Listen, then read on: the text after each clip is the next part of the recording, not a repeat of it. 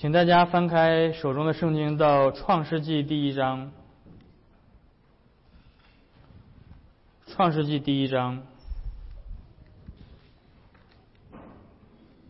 我们今天要继续沿着创世纪的第一章的内容来一同思想我们这位创世之神。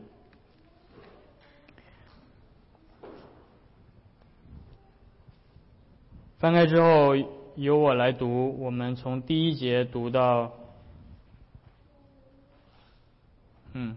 我们从第一节读到第三十一节，第一章的内容是非常丰富的，有很多的点我没有办法全部都装到一篇讲道里面来进行，所以我们今天下午会有一个 bonus 啊，所以如果你们感兴趣，想要听创世纪第一章更多的精彩花絮啊，请这个午饭之后留下来，来我们我会。花更多的时间跟大家分享，但是今天我们先来从第一节读到第三十一节。我不知道我这个译本好像跟你们有点不太一样，但是不论如何，我就从我的译本开始读了。让我们一同聆听上帝的话。起初，神创造天地，地是空虚混沌，渊面黑暗。神的灵运行在水面上。神说：“要有光，就有了光。”神看光是好的。就把光暗分开了，神称光为昼，称暗为夜，有晚上有早晨，这是头一日。神说诸水之间要有空气，将水分为上下，神就造出空气，将空气以下的水、空气以上的水分开了，事就这样成了。神称空气为天，有晚上。有早晨，是第二日。神说：“天下的水要聚在一处，使旱地露出来。”事就这样成了。神称旱地为地，称水的聚处为海。神看着是好的。神说：“地要发生青草和结种子的菜蔬，并结果子的树木，各从其类，果子都包着核。”事就这样成了。于是地发生了青草和结种子的菜蔬，各从其类，并结果子的树木各从其类，果子都包着核。神看着是好的。有早上，有有晚上，有早晨，是第三日。神说：天上要有光体，可以分昼夜，做记号，定节令、日子、年岁，并要发光在天上，普照在普照在地上。事就这样成了。于是神造了两个大光，大的管昼，小的管夜，又造了众星，就把这些光摆列在天空，普照在地上，管理昼夜，分别明暗。神看着是好的，有晚上有早晨，是第四日。神说：水要多多滋生有生命的物，要有雀鸟飞在地面以上，天空之中。神就造出大鱼和水中所滋生各样有生命的动物，各从其类；又造出各样飞鸟，各从其类。神看着是好的，神就赐福给这一切，说要滋生众繁多，充满海中的水；雀鸟也要多生在地上。有晚上有早晨，是第五日。神说地要生出活物来，各从其类。牲畜、昆虫、野兽各从其类，事就这样成了。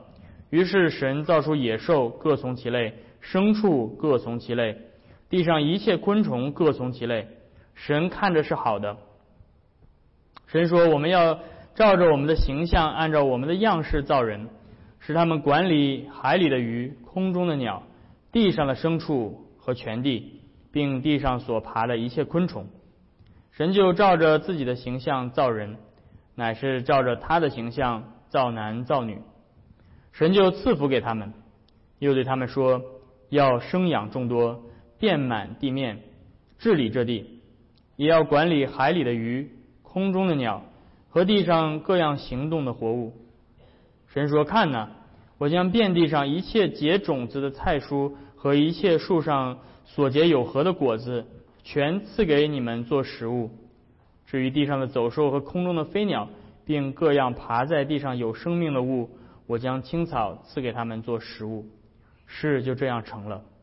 神看着一切所造的都甚好，有晚上，有早晨，是第六日。我们今天就读到这儿。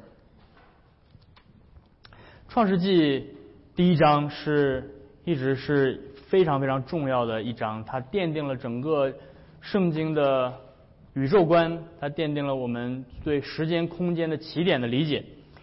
但是，呃，在从十九世纪开始，我们越发的遇到了一些困难。我们该如何的去解释创世纪？呃，该以什么样的视角去诠释这段经文？从十九世纪以来，近呃现代派跟基要派之间的针锋相对，就是大部分都是围绕着创世纪的这段记录争论不休。不是，也许你们都会熟悉，在你们信主的过程当中，如果你们是从无神论是吧、进化论的这样的一个宇宙观成为基督徒的话。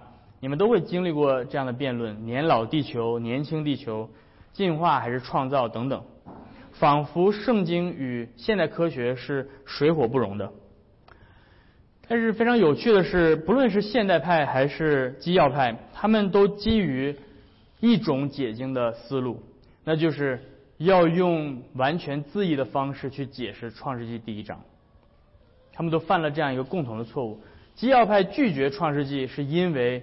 他们认为《创世纪》自己去解释《创世纪》的解解经的结论，与他们在现代科学里面发现的是不相同的。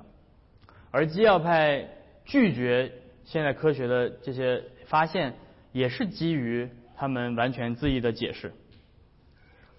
但是我们需要注意到的是，这样去强迫《创世纪》去回答这些现代的科学的问题，是违背《创世纪》原本写下来的目的。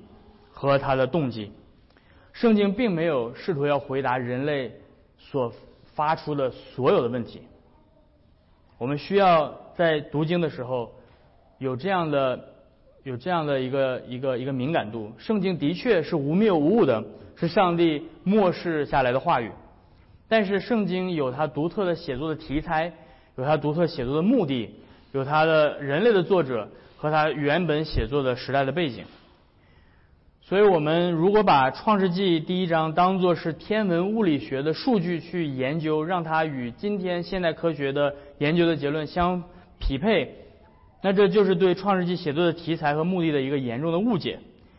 就仿佛今天一些基要派的人士从但以理书去试图总结一些是一种符合圣经的健康饮食和减肥法一样，这是对圣经错误的使用。因此，我们需要回到圣经原本的写作来去看圣经到底在做什么。创世纪的作者摩西，当上帝使用它为刚刚从埃及出来出旷野的以色列民写下创世纪的时候，他到底在做什么？摩西写作的目的并不是向西乃山下的以色列民去解释现代天文学的各样的提出来的问题，而是用当时以色列人。他们所能够理解的语言，他们所生活的那个时代的背景所能够理解的语言，教导他们，他们曾经在埃及所信奉的那些异教的神话和偶像，全都是虚假的。他们现在要来归向独一的真神耶和华，并且向他们介绍这位独一的真神耶和华与他们立约的上帝到底是谁，他是一位怎样的上帝。所以这就是创世纪，这是我我们上一周所看到的。创世纪是一卷圣约的立约的文件，啊，是一卷约书，上帝写给他百姓的约书。因此，我们理解创世纪的一个大的框架，不仅仅是古近东的宗教，而且是古近东的条约。OK，是古近东的政治条约、国家条约。在古近东的条约当中。强大的君主与一个弱小的君主附庸给他，他们会之间彼此立约。强大的君主叫称为叫做宗主，宗主国对吧？Suzerain。那弱小的君主被称为叫做 vassal，他是附庸国。当这两个国立约的时候，强大的君宗主会把把他的约给附庸王，让他去遵守啊。在这个立约的文件，这是当时以色列民非常常见的这样的。所以你如果你读圣经，你会看到亚伯拉罕跟对吧？呃，亚比米勒立约，他们会呃有一个立约的仪式，他们会写下来这些约定到底是什么。同样的，耶和华上帝也与以色列民立约，而在这种约的文件当中。首一一般出现在最开始的是对宗主的介绍，宗主到底做了宗这位宗主到底是谁？他是什么名字？他做了什么？他如何向附庸国施加恩惠？所以他们要进入到这样的一个约定当中。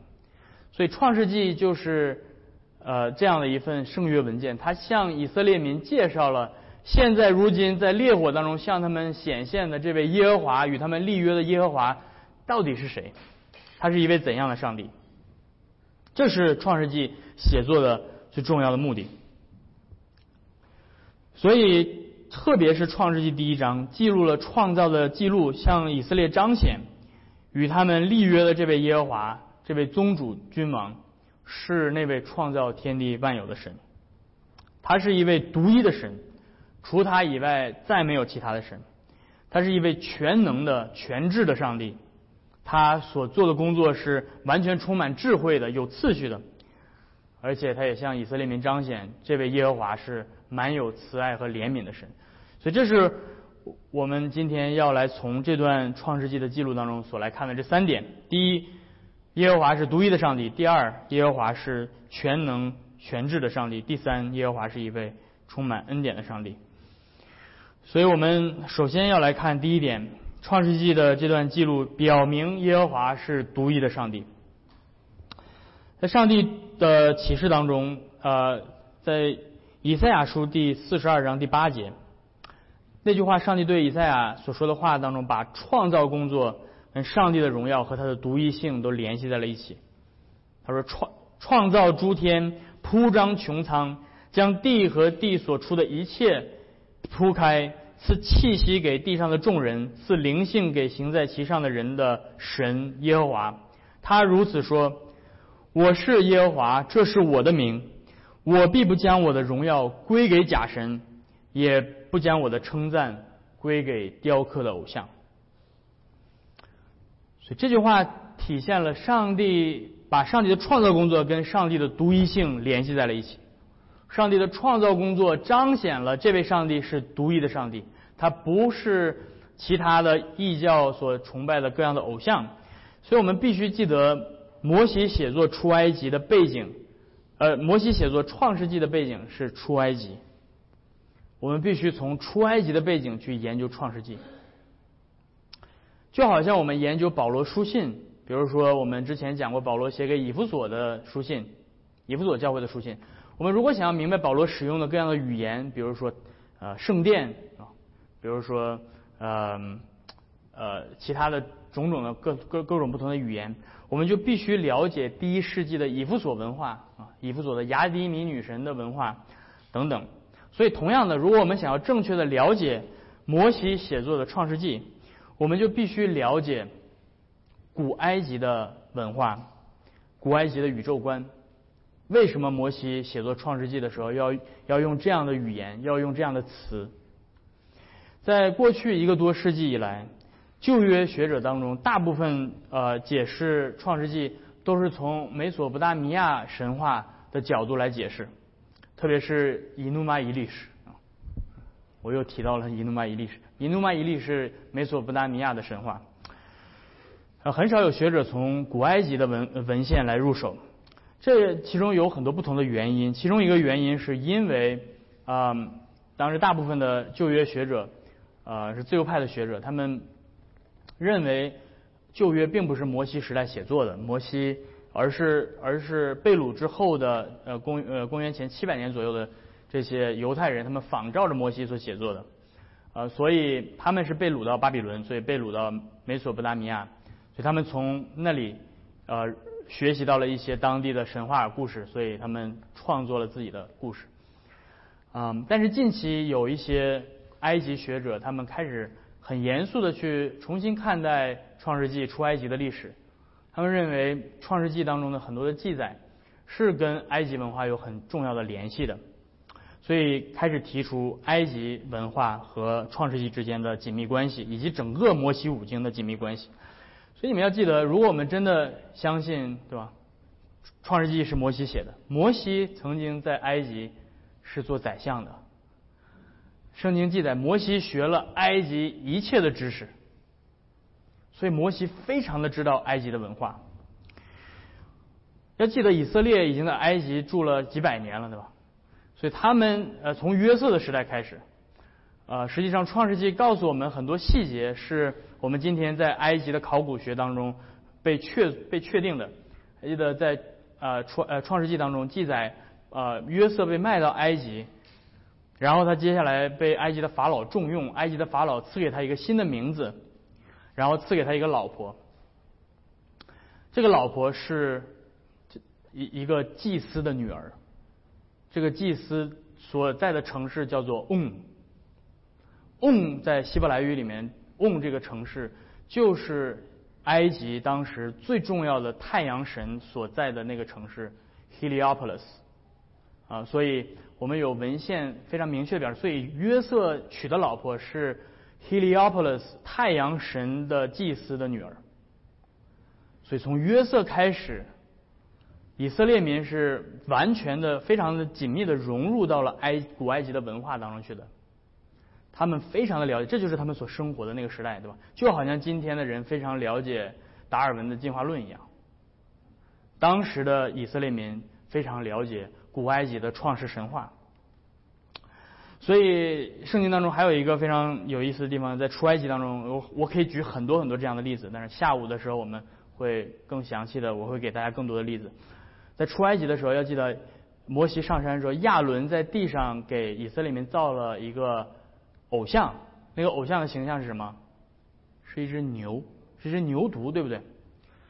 你可能会在想，亚伦是从哪儿找到的灵感？他为什么不造一个别的？他要造一只牛。然后这跟摩西上山去见上帝、见耶和华有什么关系？如果你了解古埃及的文化的话，你就会知道，牛犊的形象是埃及的天空之神 Nut，天空女神的形象。所以这一切你都知道，这是你都知道哦，原来他以以为在天上说话的那个耶和华，就是他在埃及。神话里面的那个天空之神的形象，所以是一头牛，所以他就造了一只金牛犊，说这是耶和华。所以你就明白了圣经当中的记载背后的原因到底是什么。所以还有很多很多的形象，太阳神对吧？Ra 啊呃这个是呃阿阿 Tum 是一只鹰啊等等等等。所以上帝在出埃及到最后生命记当中，上帝吩咐。摩西对以色列民说：“你们要分外谨慎，就是我们今天呃读到的律法，因为你们在河烈山听耶和华说话的时候，没有看到什么形象，所以你们不要败坏自己，不要雕刻偶像，仿佛男像、女像，地上走兽的像，空中飞鸟的像，地上爬物的像，水中鱼的像等等，不要去啊看到天上百列的星、日月星。”天上的万象就被勾引去敬拜他们。上帝说这句话是非常非常直接的，因为以色列民曾经就是做这些事情，以色列民就是曾经敬拜各种各样的动物像的神，是吧？我们下午会给大家介绍一下。因此，当耶和华末末世摩西写下创世纪第一章的时候，他是在向他的百姓表明，唯有他才是真正创造世界的神。他们在埃及所。敬拜的那些全部都是虚无的偶像。如今你们要知道，我唯有我是神，除我以外别无他神。因此，创世纪的记录有着重要的去神话的作用，demythologize 这个这样的作用。所以，我们现在就要简单的提几个点，因为整个创世纪的记录是一个很长的一个记录。我下午会。每一天每一天的去给大家来对照的看，那今天我是把一些重要的点把它糅合在一起。创世纪第二第一章第二节，还记得圣经说什么？地是空虚混沌，渊面黑暗，神的灵运行在水面上。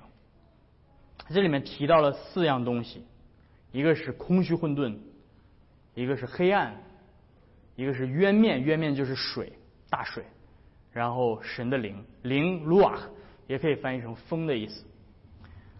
你会说为什么摩西要写这句话？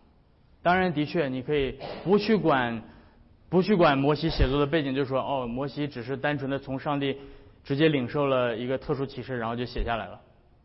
但是要知道，圣经，我们知道，圣经的写作不是天上掉下来的一块，对吧？不是直接从天上掉下来。圣经的写作是上帝透过历史当中具体的人，他们所出的文化所写作的。所以，如果我们去看这这句话，其实是针对。嗯，Hermopolis 的八元神话其中所提到的创世之前的有八位原始神所写的，在八元神神话当中，在创造世界之前，在世界存在之前，有有八个原始神，这八个原始神是四对儿四组，分别是男女男女，但是他们都代表的是同样的东西，所以你知道男女男女一对儿一对儿的，所以上帝说不可造男相，不可造女。是空空虚之神，空虚之神，无形没有边界的神。可库是黑暗之神，Noon 是大水之神，原始混沌的大水之神。阿 m o n 是风在水面上运行的风风神。所以创世纪是在说什么？所以，所以如果你知道这个背景，你就知道创世纪是在针对刚从埃及。出来的以色列民对他们说：“你知道吗？啊，你们原来相信的那些空虚混沌的 moon 什么什么这些 cocoon 和 hun 这些神，他们不是神，他们就是我曾经造的原始的宇宙空虚混沌的那个没有成型的物质而已。他们就是他们就是一些 stuff，就是一个 matter，就是物质。他们并不是什么神话里面的神。”并没有什么神秘可言，所以我只是举这一个简单例子。接下来我们在下午会给大家看一些图片，也会为大家知道一些更具体的一些例子。但是我想要说的是，这对于这对我们来来说意味着什么？这对于当时的以色列民来说意味着什么？创世纪的去神话的作用，把创造主和受造物完全的区分开了。在埃及的神话当中，创造神跟宇宙本身都是混在一起的，对吧？神也可以变成人，人也可以变成神，反正大家都是差不多，都是混在一块儿的。而且去神话表明，只有上帝才是上帝，除他之外没有其他的神。当以色列民听到这这这些话的时候，他的反应应该是：哦，原来只有耶和华才是真正的上帝。那我从埃及带出来那些金银雕刻的偶像啥的，我就可以扔了啊。他们也保护不了我，对吧？我也不用担心。假如说我没有我没有留着这个神像在家里，我没有供奉他的话，对吧？这个日月星或者什么其他的这些神像，我明天就会遭厄运，对吧？我明天出门就会就会就会踩到一坨屎，对吧？或者是怎么样的？就是有什么有什么不好的事情发生，对吧？因为只有耶和华才是真神，所以我可以。不必担惊受怕的去生活，所以这也是今天我们能够从这样的信仰当中学到的一些很重要的东西。今天创世纪的话也提醒我们，我们要去逃避一切偶像的崇拜、邪术、迷信，不要危害自己的救恩，单单的仰望这位独一的上帝，倚靠他，信赖他。我记得上一次丹波尔文牧师来的时候，他向我们提到过，今天不要觉得迷信离我们很远。今天在美国，灵媒是一项非常发达的产业，每年会创收，对吧？他说多少？Two trillion dollar 还是 two billion dollar？啊，很很多很多的钱投到这个投到这个灵媒产业当中。好莱坞的巨星全部都是拜灵媒的，啊，什么政客全部都是找人算命去的。所以，迷信依旧在我们的生活当中充斥着现代现代人的生活。或许你今现在正在经历一些挣扎，或许你正在经历事业上的不顺，或许你经历情感上的情感上的风波，或许你的家庭正在有一些的矛盾，或许你正在被这样的试探，对吧？是不是我应该去，对吧？我我虽然我已经是个基督徒了，但是感觉上帝好像没有在帮助我，在这个生活当中，或许我我是不是应该去西来寺求个签？我是不是应该去拜个妈祖，是吧？算个命，对吧？看个风水。你知道基督徒在北美的基督徒也也也经常也经常去看风水的吗？我在家里面这儿放一块石头，在入口的地方放一个放一个平帘儿，是吧？啊虽然我也不是特别信这个东西，但是我也是我知道我也是个基督徒，但是对吧？有总比没有好，对吧？万一他灵呢？有很多这样的这样的想法。但是弟兄姐妹们，今天上帝告诉你，借着创世纪这段话告诉你，唯有他才是真正的上帝，他是那位从无到有创造这一切的主，他是那位能够从空虚混沌生发生命的主。这一切都在他的控制之下，你们不用不用去去找那些好像一些什么神秘的知识，好像能够试图去操纵你自己的生活，试图好像可以改变一些厄运。不，仰望上帝，去求告他，去向他祷告。这是我们今天要看的这个第一点。我们今天要像当年的以色以色列人一样。从这些偶像崇拜、从这些迷信的思想当中摆脱出来，回到上帝的面前，单单的敬拜他，因为他是独一的神。接下来我们要来看的是，这位上帝，这位独一的上帝，到底他的全能到底有多么的浩大，他的智慧到底有多么浩大？上帝的全能和智慧体现在哪儿？上帝的全能和智慧，首先体现在他的创造的过程是毫不费力的，他说有就有。命立就立，上帝坐在他的高天之上的宝座上说：“要有光，在地上就有了光。”嗯，而且在这里面，光是一个受造的光。在在金字塔丧葬文本当中，也就是在这个八个原始神，他们产生出来一个创造神，这个神叫做阿图姆。阿图姆是光之神，这个神创造了其他的东西。所以你要知道，创世纪在做什么？第一天，上帝在说，那个光不是神，那个光是我造的，我只是说他要有，他就有了。而且，而且阿图姆，你知道，在这个丧丧呃呃，在这个丧葬文本当中，阿图姆对大水 Moon 说：“我好累啊，我在我在混沌当中漂泊。”我浑身感到非常的疲惫。他说：“I'm very worried，我很累，我很疲惫，是吧？我很，我现在我我我一动不动的这个样子。而我们看到创世纪给我们呈现的这位上帝，他是一个充满活力的上帝，他是全能的上帝，他是呃，他是在工作的上帝。他说要有光就有了光，他他就创造空气，他去创造呃，他他让海分开，他露出旱地，他让地去工作，他让水去工作，他是一个。”他是一个，是吧？耶稣说：“我父做工直到如今，我父工作，我我父不是一个懒惰的上帝，我父是不停的在工作的上帝。所以这位上帝跟其他的埃及的文化当中的上帝是完全两样的上帝，而且上帝的全能跟智慧体现在他的工作的完美 （perfection）。整个创世纪的记载是非常用心的记录，不是随便写成的。创世纪的这这一章当中就有很多的七。如果你可以去有一些圣经学者去帮你们计算这些七七的数字，在希伯来文文化里面代表的是完美。你我可以给你举几个例子，有多少个七？首先，创世纪的记载，第一句话，Bereshit bara Elohim，对吧？Et shamayim ve'dalet，总共七个字儿，七个字。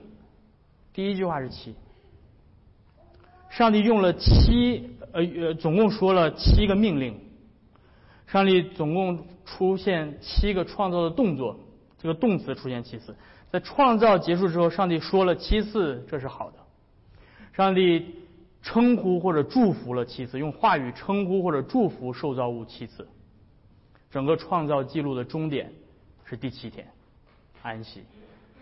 所以整个第一章的这个写作是非常谨慎的。他在摩西是在向我们呈现，这是一位完美的上帝，这位上帝所创造的这一切是完美的，没有瑕疵的。上帝最后说，这一切都甚好。上帝没有先先去我我试试先先造一个宇宙 A，再造一个宇宙 B，再造一个宇宙 C 对吧？我先试一试对吧？现在没有，上帝不需要。上帝的智慧是无限的，他的能力是无限的，他创造只创造这一个世界就是最完美的世界。上帝的智慧和全能还体现在上帝创造的过程是有次序的。如果你注仔细注意观察这创造这六天。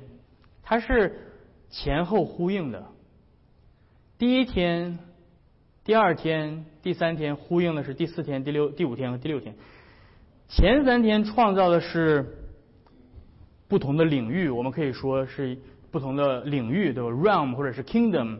然后后三天创造是对应前三天所创造的，在这个领域当中的治理者、管理者或者统治者。所以第一天上帝造了光。把光分分为光暗，造了光和暗的两个领域对吧。第七天，上帝造光体来统治光的领域。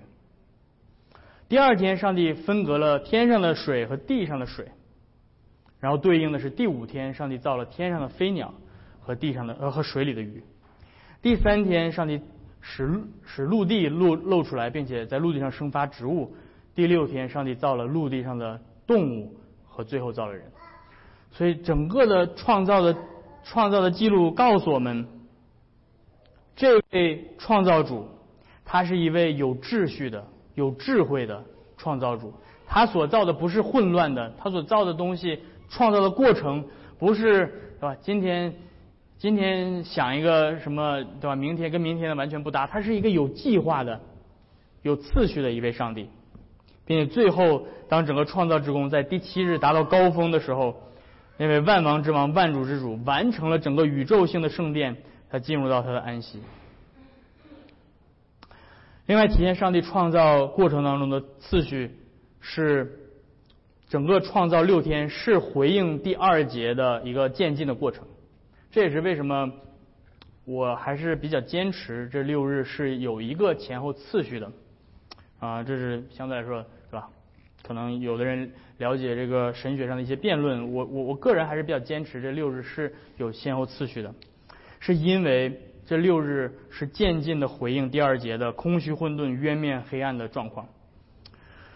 空虚混沌黑暗和大水覆盖地面，所以第一天上帝回应了黑暗，创造了光，而第二天跟第三天上帝回应了遮盖地面的大水，第四到第六天上帝回回应了空虚。使这个创造的这个宇宙充满各样的各样的鸟语花香，所以上帝在不断的在回应着这个原始的宇宙的状态，创造之功彰显了上帝的荣耀。黑暗、深渊和空虚混沌，在上帝的工作之下被打造成为光明、有序、可安居乐园一般的皇家圣殿。所以我们已经思想过《创世纪》第一章向我们彰显这位创世之神是独一的神，是一位全能智慧的神。最后我们要来思想的是，这位创世之神是慈爱的神。当世人回想上帝的创造之功的时候，诗篇一百一十五篇第十六节，诗人感慨说：“天是耶和华的天，但是地他却给了世人。”在整个创造的过程当中，从第二节开始，这个创造。这个创造的视角被聚焦在了被造的这个地，是吧？当我当我说这个地的时候，是吧？不是最后露出来那个地，而是整个地。而圣经说，这地，上帝给了人，所以人拥有统治这个宇宙的权利。上帝起初造它的时候，所以我们今天会探索太空，对吧？我们有我们会我们飞出我们所所所知道的这个。这个旱地本身，这个小小的地，我们开始探索这个更大的地。但上帝在造整个宇宙的时候，无时无刻不在想着人。为什么上帝要造光？第一天上帝造了光，为什么上帝要造光？上帝自己不需要光，但是人需要。在整个创造的过程当中，都是为人准备的。诗人说：“你造黑暗为夜，林中的百兽就爬出来。但是日头一出，兽便躲藏，卧在洞里。人可以出去工作，劳碌直到晚上。所以，上帝造光是为了人造的。同样的，上帝为什么要分开水，要露出陆地来？他自己不需要，但是地是要给人居住的。同样，他为什么要让地生出植物，空中要有飞鸟？”海里要有鱼，陆地上要有各各样的动物，这一切都是为了人造的。他给人预备的不是一个光秃秃、死寂荒凉的一个星球而已。啊，今天我们派各种各样的这个飞行器跑到其他的星球去探索，他们的结论是，对吧？我们总能找到一个适合人类居住的地方。但是我看到那个星球，我就说，哇，上帝，感谢你。给我们这个漂亮的地球，给我们这样一个家，不是一个光秃秃的、一个一个死气沉沉的一个星球，而是郁郁葱葱的，像乐园一样鸟语花香的这样的一个地球。所以以赛亚先知这样说：“创造诸天的耶和华，制造大地的耶和华，他创造坚定大地。”并非使地荒凉，并非使地偷乎，而是要给人居住。上帝如同一个，用什么比喻比较好？上帝如同一个要迎接自己新生儿降生的一位父亲啊！我不知道你们有谁对吧？生过孩子对吧？当你第一个孩子降生之前，你的那种心态是什么样的对吧？你特别期待着他的降生。嗯，原来还没有孩子的时候，对吧？你的生活都是比较混乱的，袜子东撇一个西撇一个，对吧？我我老婆会这样。当然，你们也可能有的结婚之前都非常有秩序，对吧？我我我不是那样的人，我就是吃过的饭，对吧？可能就往那一堆，是吧？等到有空的时候再洗吧，对吧？但是等到你要有孩子了，对吧？你就感觉你要变了一个人了，然后开始把这个，我记得我老婆要生生孩子，哎呀，要生孩子，赶紧把这个家。打扫打扫，把这个黑暗混乱的房间，把它把它布置的明亮一点，打扫干净，把把窗户打开，是吧？然后要在这儿呃要要摆上一株小小植物，对吧？然后 要想一想，哦，我我我我在这个地方要放放一点毛绒玩具在他的小小床上，把这个床铺的平平的。所以上帝做的是同样的事情，上帝把一切都预备整齐了之后，最后他要造人了。弟兄姐妹们，注意听，对吧？虽然我知道，啊，他很兴奋，因为他知道我在说他。嗯，最后上帝造人，上帝说，我们要照着我们的形象，按照我们的样式造人。你知道吗？当我翻译这句话的时候，我哭了。当我从希伯来语直接，对吧？我每我每篇讲到都要从希伯来语的经文直接翻译。我翻译这句话的时候，我哭了。去理解这句话的时候，你必须要慢下来，对吧？有的时候你读圣经，你之所以读不懂，是因为你读的太快了。你你读太快了，有些东西你就越过去了，你就没有去想。这是一句非常令人震撼和感动的一句话。可以注意到，在前面上帝创造植物、飞鸟、鱼一切地上的动物的时候，上帝说什么？上帝说：“地。”让我生出植物来，是吧？地，你去做；地，你去生发动物，是吧？然后对这个飞鸟和鱼的时候，上帝说什么？水要滋生出来生命。这上帝，上帝是在干嘛？上帝坐在他高天之上宝座之上，然后命令地和水，是吧？命令这些受造物说：“你们去生发生命去吧。”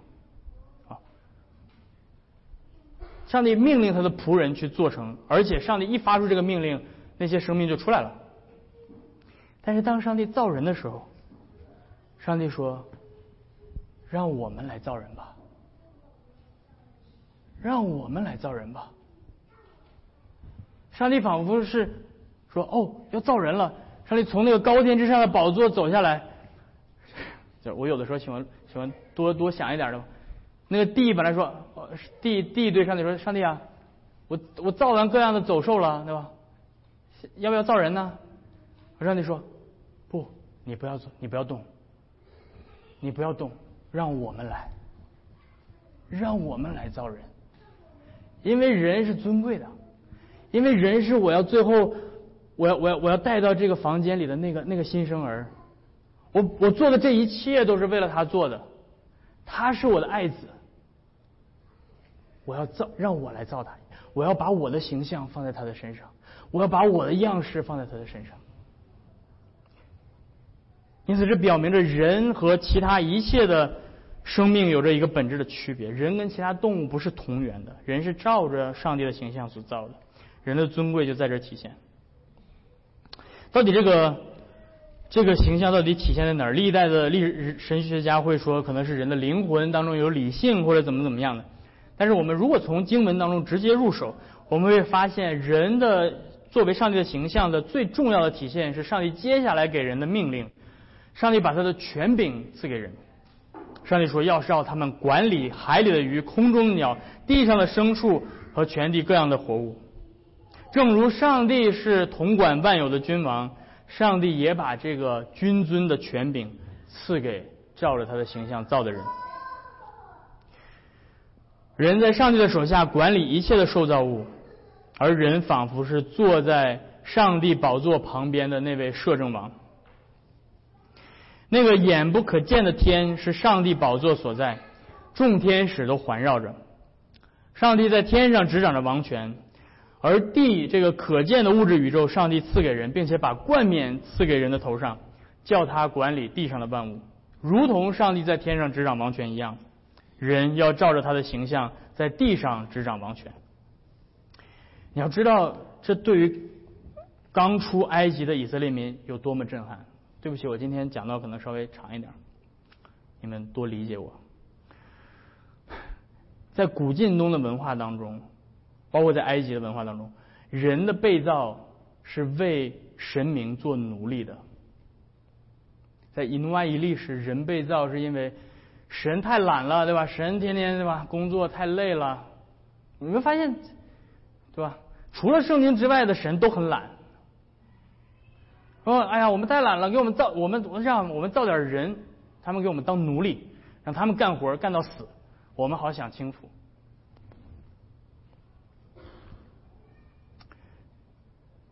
而且在埃及的神话里面，人是太阳神 Ra 的眼泪所造的，而而整个埃及神话的创造的巅峰不是人类，而是 Ra。Ra 就是埃及法老。埃及法老就是 Ra 的儿子或者 Ra 的化身，所以 整个埃及的神话，如果你活在那个世界观里面，这个宇宙的巅峰是法老，法老最后出来，然后所有的人都是给法老当奴隶的，你们就应该这样，你们就一辈子就是给我做牛做马，那这就是你们的本分。而以色列人四百年就活在这样的世界里，从一个。以色列的 baby 出生的时候，他就是这样被教导的。你之所以来到这个世界上，就是为法老做奴隶的。你这辈子就是要把你的一生都奉献给这个法老，活在他的奴役之下。而现在，借着出埃及已经向以色列民证明他比法老更加有权柄的这位万军之主耶和华上帝。创造天地的上帝，他出现了，而这位上帝比法老更厉害，但是他却告诉以色列说：“你们不是奴隶，你们是我的公主，是我的王子，你们是要与我一起享受治理这全地的，这一切是我赐给你们的。”弟兄姐妹们，这对于他们来说是有多么大的意义！他们找到了自己的尊严，他们找到了自己之所以为人的尊严。今天你在进化论的宇宙观里面也是一样，你找不到人存在的尊严，人就是猴变的，所以，所以达尔文自己都开始怀疑自己，说：如果我如果我我真的是猴变的，我怎么相信我自己的大脑？在任何的一个宇宙观里面，人都没有尊严，唯有在圣经里。圣经赐给人极大的尊严。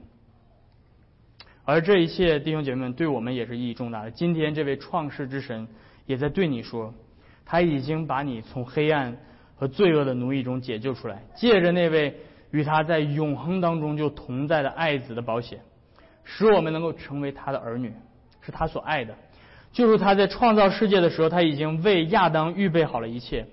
但是，知道吗，弟兄姐妹们，上帝在创造这个世界之前，为你们预备了更好的。那就是他永恒的在耶稣基督里的救恩，那个新的创造，如同亚当白白的领受了被造的万物，白白的被赋予冠冕，与上帝一同作王；如同以色列白白的被拯救脱离法老的铁杖，白白的被赐予应许之地。如今我们在基督里也是白白的领受了那个不能震动的永恒的国度，就是那个将来的新创造。我们是领受者，如同一个婴儿一样，我们所拥有的一切。都不是我们自己打造的，而是那位独一的、全能的、智慧的、又满有恩慈怜悯的上帝，那位创世之神，在基督里白白赐给我们的。因此，让我们来感谢他、歌颂他、敬畏他，让我们能够用全心来侍奉他。最后，我要用保罗一句话来结束我们今天的讲道。保罗这样说：“他说，身在神丰富的智慧和知识，他的判断何其难测。”他的脚踪何其难寻，谁知道主的心？谁做过他的谋士呢？是谁先给他，然后让他后来偿还呢？因为万有都是本于他，倚靠他，要归于他，愿荣耀归给他，直到永远。阿门。让我们一同低头来祷告。天父，我们来到你的面前，我们感谢你。接着创世纪第一章的这段文字，让我们看到你是那位。独一的上帝，除你以外没有别神。你是那位充满智慧、全能的上帝，你是那位满有慈爱的上帝。说我们何等的有幸被称为你的儿女，我们也期盼着你能够呃早日的呃完成你的应许，就是那将来的新创造能够降临在这个世上。在那之前，我们祈求你用你的圣灵来托住我们的生命，好叫我们的信心能够刚强、壮胆。能够坚坚固坚定的依靠你的应许，我们这样的祷告是奉靠耶稣的名，阿门。